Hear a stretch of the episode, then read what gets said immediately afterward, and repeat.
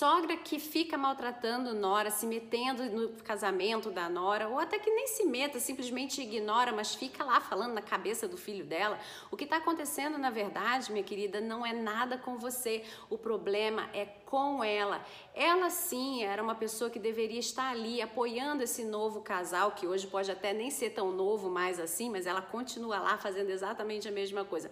Sabe qual é o problema que ela tem? É que ela não teve segurança se ela colocou no mundo um homem ou se é apenas o filho dela.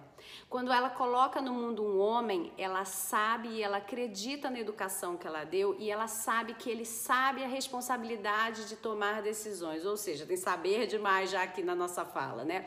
Mas é isso mesmo, ela sabe que ela colocou um homem que toma boas decisões e se responsabiliza por elas e que qualquer coisa ele sabe que ele vai ter o apoio dela.